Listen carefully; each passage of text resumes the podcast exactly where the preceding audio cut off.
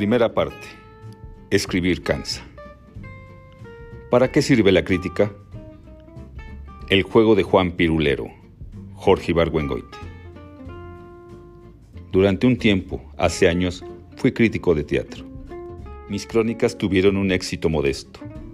Con ellas logré lo que nunca pude lograr con mis obras de teatro, es decir, que alguien las leyera.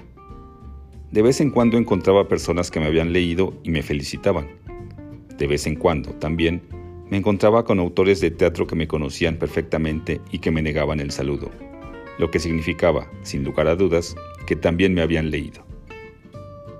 Ahora bien, los dos elogios mayores que recibí durante esa época fueron muy desconcertantes. El primero consistió en que una persona muy conocida, a quien yo considero inteligente, me dijo, es mucho más divertido leer tus crónicas que ir al teatro. Al principio me dio mucho gusto el comentario. Después me puse a pensar que, en efecto, el Señor tenía razón.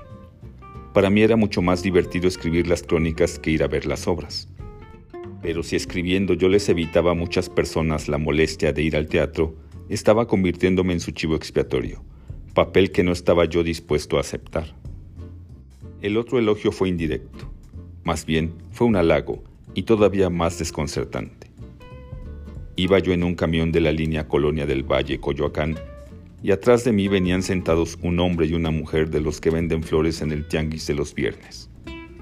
Sucedió que, al pasar el camión cerca de la sala Chopin, el hombre leyó el título de la pieza que estaba en la cartelera y procedió a explicarle a la mujer por qué la obra en cuestión era muy mala, repitiendo, verbatim, solo que con las deformaciones propias de su poca instrucción y de las tres o cuatro circunvoluciones cerebrales que le faltaban, lo que yo había dicho en un artículo intitulado Los toros de Miura, que había sido publicado la semana anterior.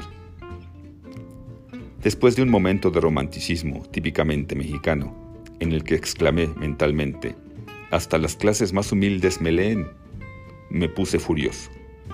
Después de todo, aquel vendedor de flores rascuache que me había leído ni siquiera se había dado cuenta que me había leído, sino que se había quedado con la impresión de que había visto la obra y no le había gustado.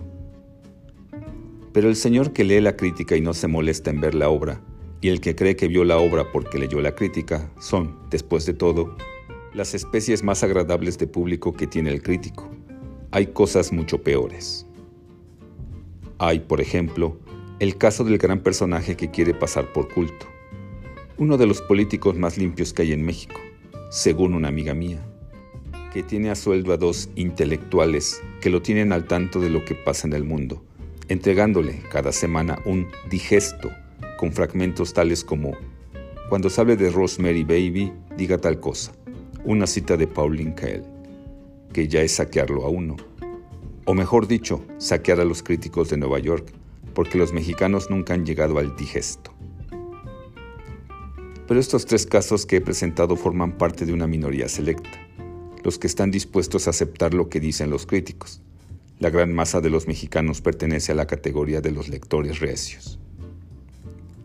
Yo no sé nada de pintura, pero sé lo que me gusta, me dijo un señor, inútilmente, porque estábamos en la sala de su casa y, colgada de las paredes, estaba la comprobación más elocuente de lo que acababa de decir.